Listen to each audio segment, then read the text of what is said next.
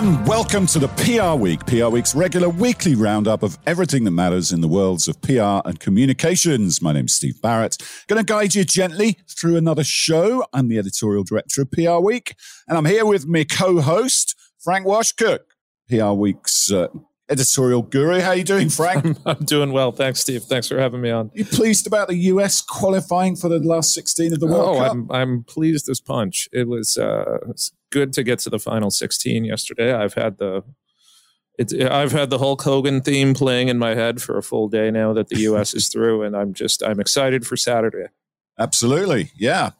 U.S., England, and Australia all qualified. That's so, right. uh, yeah, good stuff. It's going to be a good, fun weekend of sport. And our special guest this week is Stacey Jones, who's senior MD, head of corporate communications at Accenture. Stacey, welcome to the show. How are you doing? Well, I'm doing great. Uh, thank you for having me join you today, Steve and Frank. Uh, it has made this blustery day here in the New York area a whole lot more enjoyable. Yep, it is a bit miserable out there, but we're going to create the fun on the PR week. We'll talk to Stacey, then we'll chat about the World Cup from a branding point of view, brand how brands are interacting, brand Qatar, lots of storylines there. We'll recap Thanksgiving and Black Friday and the whole sort of retail area and marketing around that. Couldn't be a show at the moment without chatting about Twitter and Elon, so we'll update on that. Martin Sorrell and uh, Arthur Sadoun, two holding company heavyweights, have had a bit of a spat. Frank will talk us through that. We'll check out the global economic outlook for 2023. We're almost at the end of the year, so uh, thoughts turning towards that. People moves as usual, and we've launched our PR Week Women of Distinction call for entries, so we'll chat about that. Let's start with you, Stacey. Been a pretty busy year for Accenture by the looks of it. Like I was doing my research, like I do, 23 acquisitions, I think, and it seems like you're growing like crazy. You've got 700,000 plus staffers now in 50 plus countries. So, sounds like it's been a fantastic year, Stacey. Talk us through it. Yeah, I mean, so many things to talk about, Steve, and thank you for uh, asking, for following our business. And one of the things that I'm most excited about is the year looking at the metaverse and how Accenture has really pioneered that for our clients, for our people, working with our partners.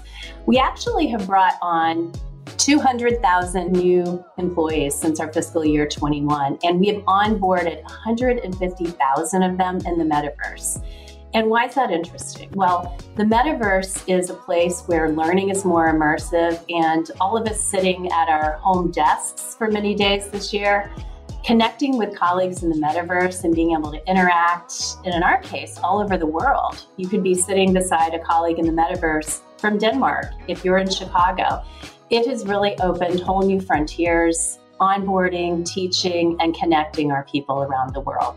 That's a really interesting uh, development because you, you hear loads of talk about the metaverse, don't you? But there's often when you kick the tires of it, there's very little substance behind it. But it sounds like you're using it in a really meaningful way in terms of employee engagement and internal communication. So, what is it about the metaverse, for example, that is is more beneficial than, say, um, you know, Zoom or Slack or other sort of cooperative? What's the metaverse helping you to do at uh, Accenture, which you know you couldn't do before?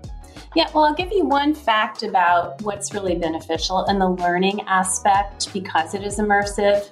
Studies have shown it's actually 33% more effective as a teacher of subjects and content. But I want to back up a second. There are actually three ways that I think looking at the metaverse, both for communicators and business, and you know, communicators they're at the heart of business. We know that, right? Number one, it's a new channel to buy stuff. And perhaps that's the most obvious one, but it's really proliferating.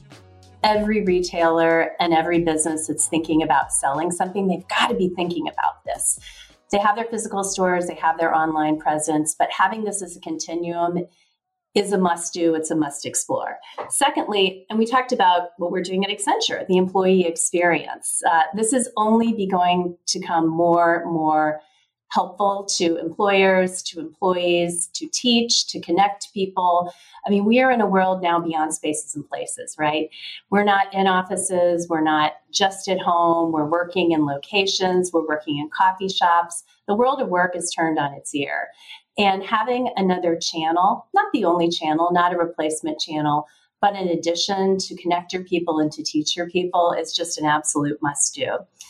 And then the third way that is starting to emerge is the whole world of manufacturing, creating digital twins. You know, how can I inspect a factory that's halfway around the world without going there? Well, if I have a digital twin and I can visit it in the metaverse, that's an amazing way to be safe and also efficient. So it's really opening up a lot more avenues for businesses, for consumers, and I want to keep saying that word and it is one more channel. It's not a replacement, but it's something that everyone in business and as a communicator should really be thinking about.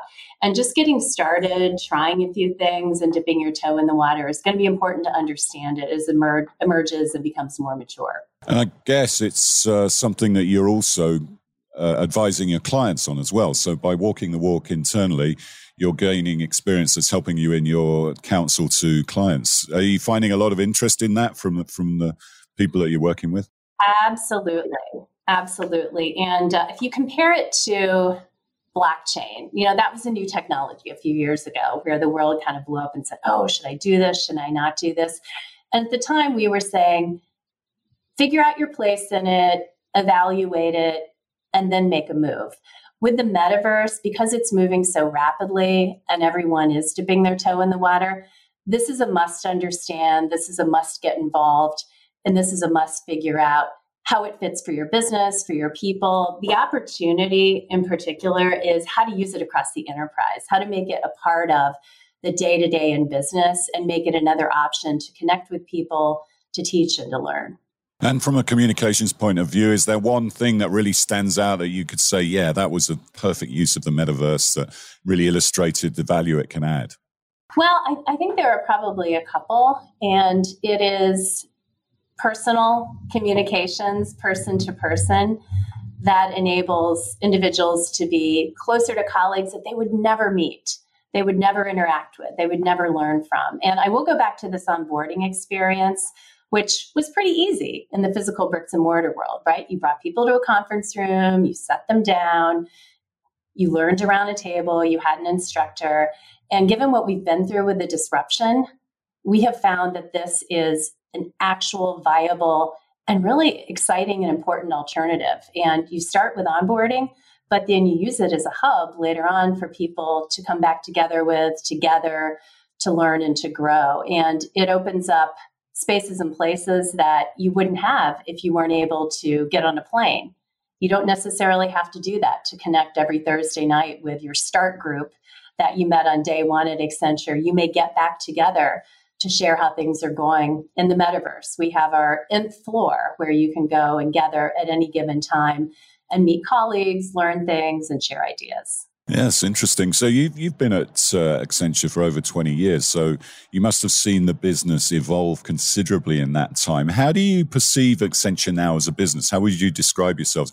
You made some interesting acquisitions of ad agencies and other agencies, so but you're very much a consultancy, high level company. Where do you fit into the universe, if you like? You know, maybe when you compare your competitive set and then you know there's the holding companies the marketing services holding companies yeah. and the other consulting firms talk us through where you see yourselves and how it's evolved over the last couple of decades yeah and i would kind of turn your question around steve i think there's nowhere that we don't fit in and we have gone many moons ago from a more traditional management consultancy again, working across now 40 industries, advi- advising clients in every aspect of their business, their strategy, their operations. You know, we'll we'll come in and help you do something that isn't something you want your employee base doing day to day. We'll help you with that. We can help you with your technology. I mean, everything from the metaverse, which we've talked a lot about, AI, cloud. Cloud is absolutely essential for almost every business today.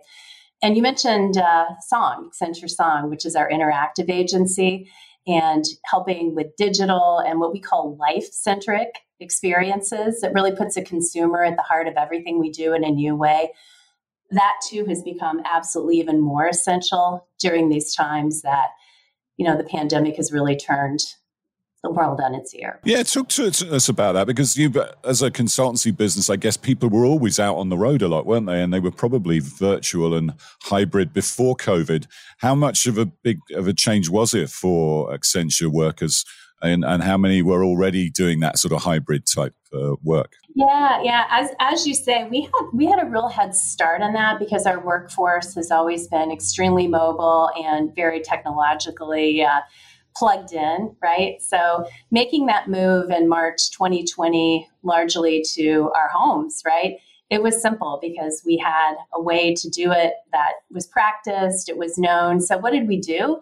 We turned around and helped our clients take their businesses very quickly. Some of them have never been out of an office, and we had them over the course of a weekend fully enabled, fully empowered, working at home. So that's something, again, that with spaces and places not being the focus and now the world is turning toward you know earning your commute. If if you're asking me to come in the office then we need to think through a strategic way to make that day valuable to make connections intentional and to help the person who made the commute walk away with some good value. So yeah. it has been uh, an amazing journey and i think it's still evolving how the workplace is going to shake out. Now I will share one stat that was some from some recent research we did that one in six people feel connected, really closely connected to their company right now. But the interesting part of that is around 40 some percent who were working at home felt connected, whereas nearly half of that number felt connected who were working in the office. So we're seeing some interesting dynamics. And the workplace is really rebuilding toward the future of work, and companies really will be challenged. And I think we'll all be challenged as communications leaders to find ways to earn our team's commute, connect with our teams, and make sure everyone does feel like they have a place in this new workplace of the future. Yep, that's uh, absolutely true. We're doing a special feature on that in our January batch of content, so look out for that, and we'll we'll dive into well, that. That will be well read. yes, I'm sure. Hopefully, anyway.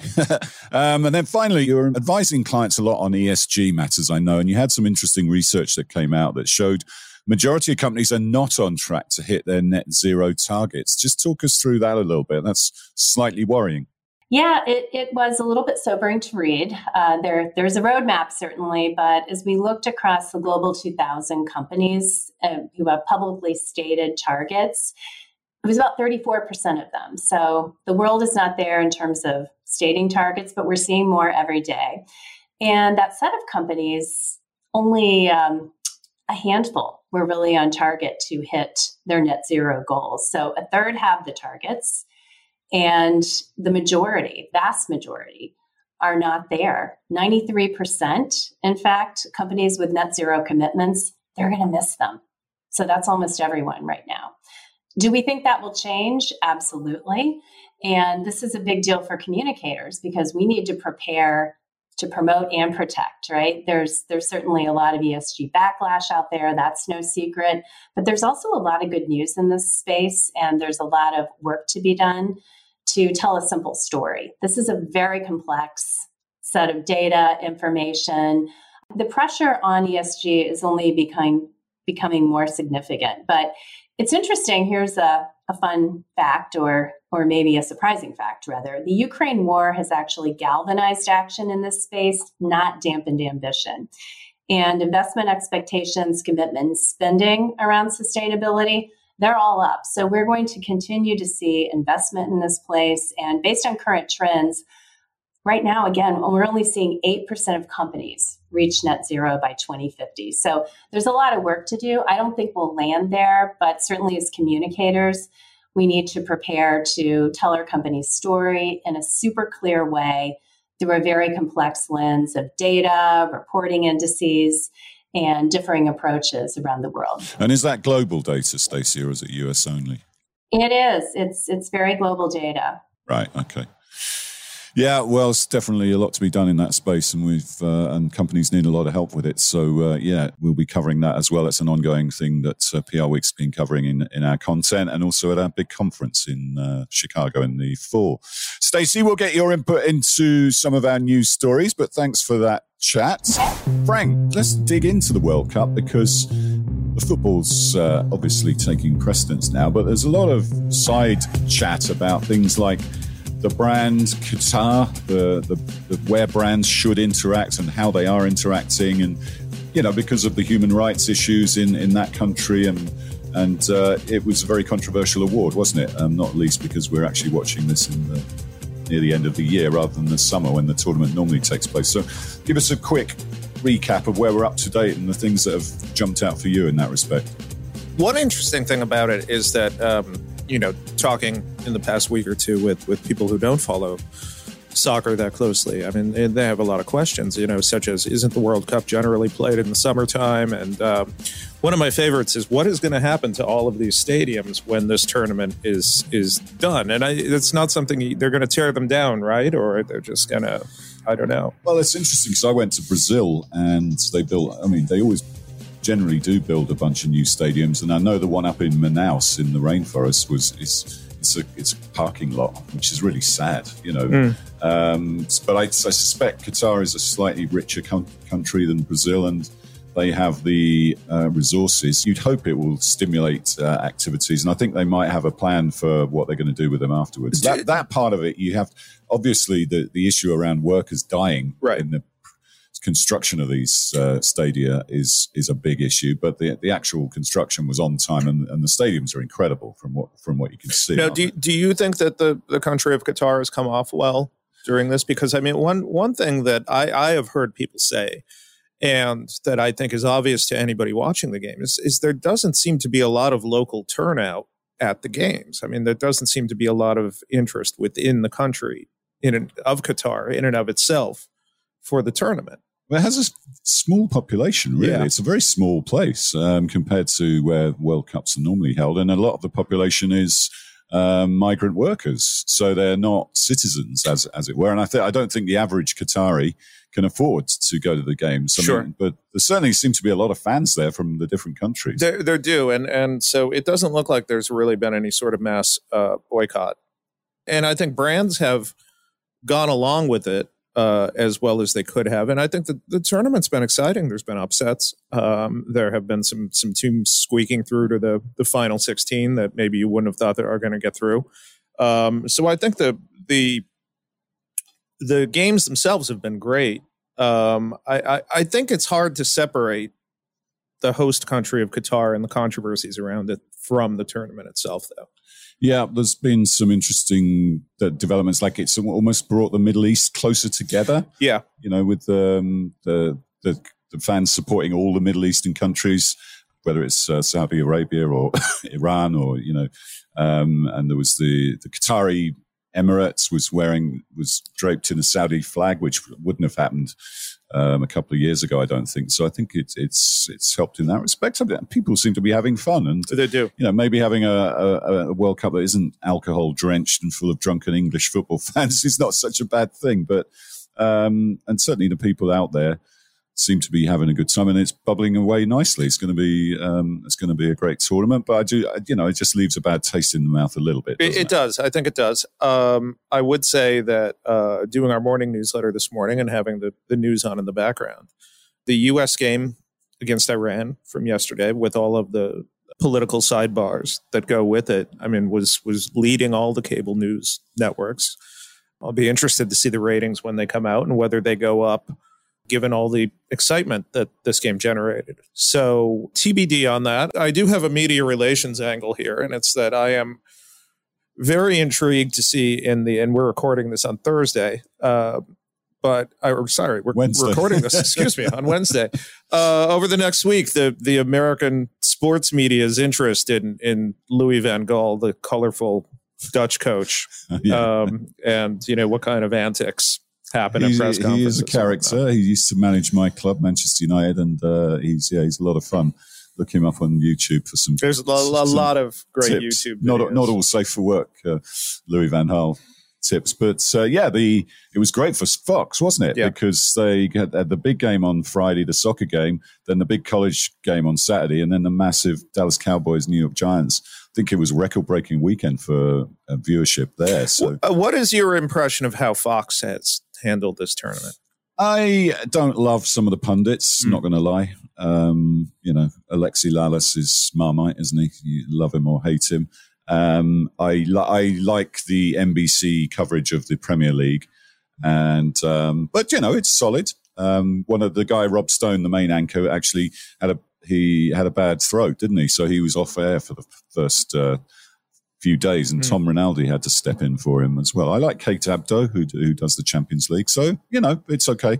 I do know a lot of Brits in America who've been getting the British feed from ITV and BBC, or or getting uh, you know alternative commentary, but um, yeah, it's it's it's. Uh, the the timings have worked out quite nicely, haven't they? Yeah, they have. Um, so yeah, yeah, lots to come there.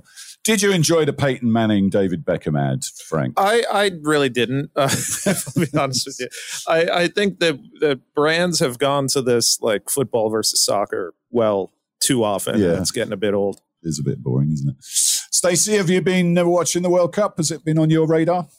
A bit. Um, I definitely follow the scores, and uh, certainly am a, a fan of Team USA. Yeah. So enjoyable from that perspective for sure. Yeah, and the game has fallen on a Saturday morning, so that is good. I think that's good timing because it won't clash with the other sports, and it's on the weekend, so the ratings should be good for that. It was very high. And uh, you know, there was an interesting thing with it this morning too, in that you see athletes using social media all the time to put the message out that they want to get out. And uh, Christian Pulisic put his uh, used his Instagram to say he was going to play Saturday. I mean, we'll see if he actually does. Yeah, he got injured scoring the goal, didn't he? So, yeah. uh, but a bit squeaky at the end, wasn't it, Frank? It, it was, was. very nervous. Nine minutes of extra added time, and uh, and some close calls too. Yeah, there were. So yeah, it was. Uh, it's good fun. Well, I love the World Cup, but uh, there you go. All right, let's talk Thanksgiving, Black Friday. We just had that big weekend, massive retail bonanzas. What's uh, stuck? What stuck out for you, Frank, in terms of brands and trends that you were seeing? So it's um it's a mix, and I I think you're really seeing kind of the first Thanksgiving in a few years where uh, brands and people are kind of getting back to normal, so to speak. And I think you're seeing the campaigns that you might have seen in 2018 or 2019 uh, earlier than that, and a lot less, you know, focused on you know loneliness or getting together or or pandemic related topics. Uh, so, of course, uh, Corn Kid was in one. We can't have a podcast without talking about no, Corn Kid. Um, but you know, we we had a lot of really wholesome campaigns. You know, McCormick uh, did something that was honoring people who have given back to their communities in a lot of ways. A fun one is uh, Bacardi, uh, which did this campaign called Winter Summerland. Uh, that aims to bring beachy vibes to the Thanksgiving table this year, which is very welcome given the cold and rainy weather we've been having in this part of the country. Uh, and the supermarket giant, uh, Kroger, has been sort of doing a combo campaign in which they try to celebrate the 2020 uh, and more recent uh, holiday seasons all at the same time. So interesting stuff. Yeah, um, Stacey, you mentioned retail and the metaverse. Do you, where, how do you see this playing out? Because we got Cyber Monday, we have like Small Business Saturday, uh-huh. Giving Tuesday, and Black Friday. Are those days going to sort of fade away if everyone's shopping, you know, virtually, or, or how do you see that playing out? Well, a, a, couple fun facts, and there's there's probably an argument for both, uh, which I'll make. Uh, one is our annual holiday shopping survey, which has been something of a bellwether of consumer opinion, we found that 30% of consumers plan to shop in the metaverse or at least buy in a virtual experience this holiday shopping season. And 67% of retail executives said their company is starting to experiment and explore how the metaverse and virtual products and services are going to add to their business, right? So there's a lot of exploration and interest on that end. At the same time, 51% of consumers shopped in stores. So the bricks and mortar piece still feels very essential and very important to this experience. So it will be a really interesting unfolding of the future.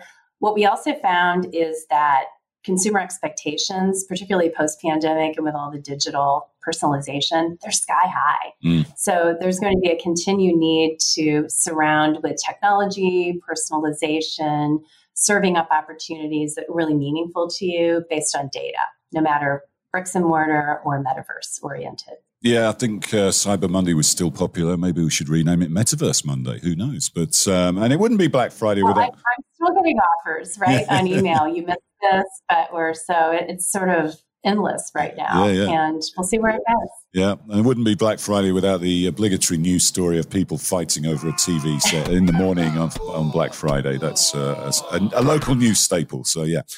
Frank, what's going on with Twitter and Elon? Is it quietening down a bit on that front? It's really not. It's um, he's uh, been going after Apple and Tim Cook, which is um, I think most people would advise you not to pick that fight. um, with uh, you know making some of the more, uh, most indispensable products in the world. He's been one of one of the more entertaining parts of Twitter recently has been the contingent on Twitter that uh, seems to believe Elon Musk can just make his own phone uh, within a year or two, and that's been that's been a part of it. But I think as far as we're concerned, there continues to be uh, brands slowing down, taking a pause, um, you know, feeling the waters out uh, in seeing how uh, Twitter is going to change under his control. Um, and again, you see a lot of back and forth with, um, you know, uh, Twitter pledging to roll out this new verification system this week, and then saying they're not going to do it this week. And it's it's you know brands like certainty, and there's not a lot of certainty coming out of Twitter right now. And I I think it's hard to see a lot of them coming back in full force until there's some stability back. Yeah, I agree. And uh, I've personally noticed a lot more spam than I used to get as well. All right, let's talk about Martin Sorrell and Arthur Sadoun. Uh, Frank, they've had a bit of a spat. What was that all about? We're not going to lie. We we enjoy it when they fight sometimes. yeah. um, makes for good copy. Um, right. So uh, Arthur Sadoun, the CEO of Publicis Group, you know, did not uh, mince words and, you know, had a real, used real Gallic directness uh, in responding to Martin Sorrell about um, Martin Sorrell's claim that um, bonuses that Publicis paid out uh, were essentially just making up for um, bonuses that were not paid out in 2020 or during the earlier part, earlier part of the pandemic. Um, and uh, Arthur Sadoun did not take that well. And I'm, I'm going to read a bunch of long quotes, and they're all worth it. Oh, yeah? Okay. Uh, in that he said, It's quite amusing that Sir Martin is using childish make believe stories about others to distract from the epic fall of S4, which is Sorrell's company, uh, of S4 value in the last 18 months. S4 may have failed to pay out incentives during the pandemic, but that's not the case at Publicis, as he wrongly stated. In 2020, not only did we fully reimburse at the end of the year the salary sacrifices made by our teams voluntarily when COVID hit, we also paid out a record high level of bonuses for all of our teams who had been fighting so hard. And then he uh, he took a few more shots at S4.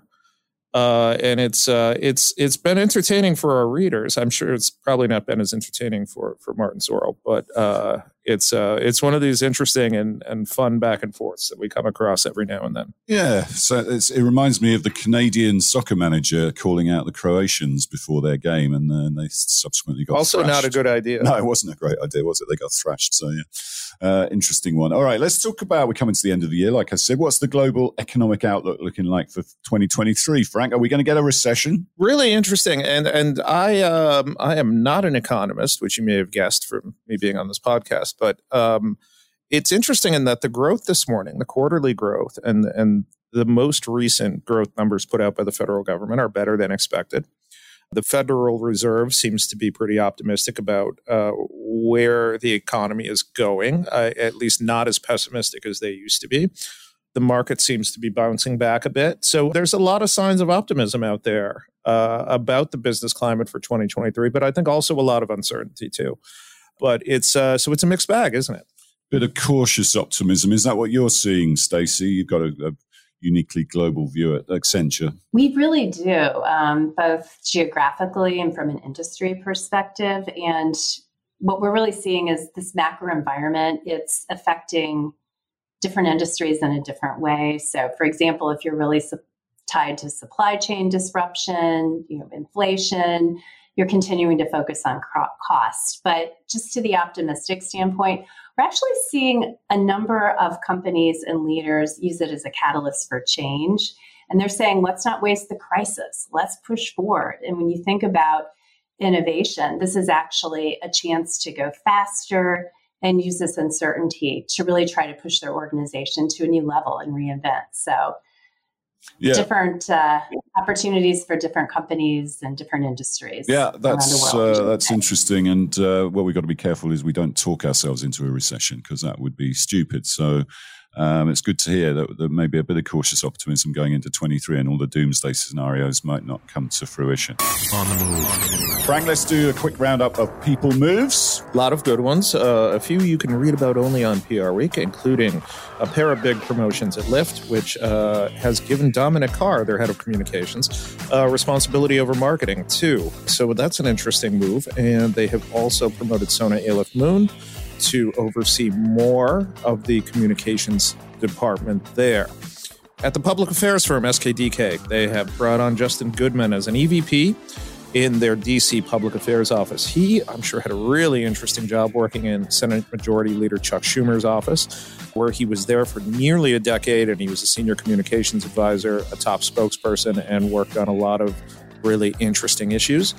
StubHub has brought on uh, the former head of comms at Peloton, Jessica Kleiman, to lead their global communications. She was a four year veteran of Peloton before leaving earlier this year. The former Golin executive, Carolyn Detman, is uh, joining the Female Quotient as Chief Marketing and Creative Officer. Uh, they've also promoted Amber Coleman Mortley. Detman is going to report up to CEO Shelley Zalis, and Marriott Vacations Worldwide has brought on uh, the person who used to be the top communications executive at Tupperware, and that's Cameron Klaus, who is going to be VP of Global Communications at Marriott Worldwide, and one on the agency side, the Chief Reputation Officer at Weber Shandwick, Micho Spring, uh, is set to step down at the end of the year after a long career at Weber Shandwick in Boston. Yeah, lots of people moves as always. And just to finish up, the PR Week Women of Distinction, we've opened up the call for entries. Yes, yes, we have, and uh, so it is. Um, the deadline for that is approaching soon, and we split it up into two categories, like we uh, have for the past few years. This is the event that used to be known as Hall of Fame, uh, and it is split between women of distinction and women to watch. Uh, women of distinction is the top top level category. Uh, and Women to Watch is uh, made up of women executives uh, moving up in the agency world and on the industry side. So you can. Uh, there is a story leading our website that gives you directions on how to uh, refer somebody for it uh, and the entire process. Yep, make sure you check that out. Make sure if you haven't got your ticket yet for the Hall of Fame dinner, that's on Monday, December the 5th. Really looking forward to that. Our last big event of the year, but it's always a good uh, good time. A salary survey. Please take a few minutes to fill that out so we can make it as um, reputable as possible and get as many of you involved in that. And uh, our healthcare awards are open for entries. You've got uh, um, into December to get those uh, entries in, as is Dashboard 25. So make sure you're uh, nominating all your comms tech experts to uh, be included on that list. Um, Stacey, thanks so much for joining us. Great to chat to you. And uh, I think we're going to see you at the IPR dinner tomorrow night. So that should be fun. Thank you for today. And I'm so looking forward to tomorrow as well. Appreciate yep, all your support. Should be good be great to get the industry together again, back networking. But uh, that's all we got time for. We'll see you next time on the PR Week.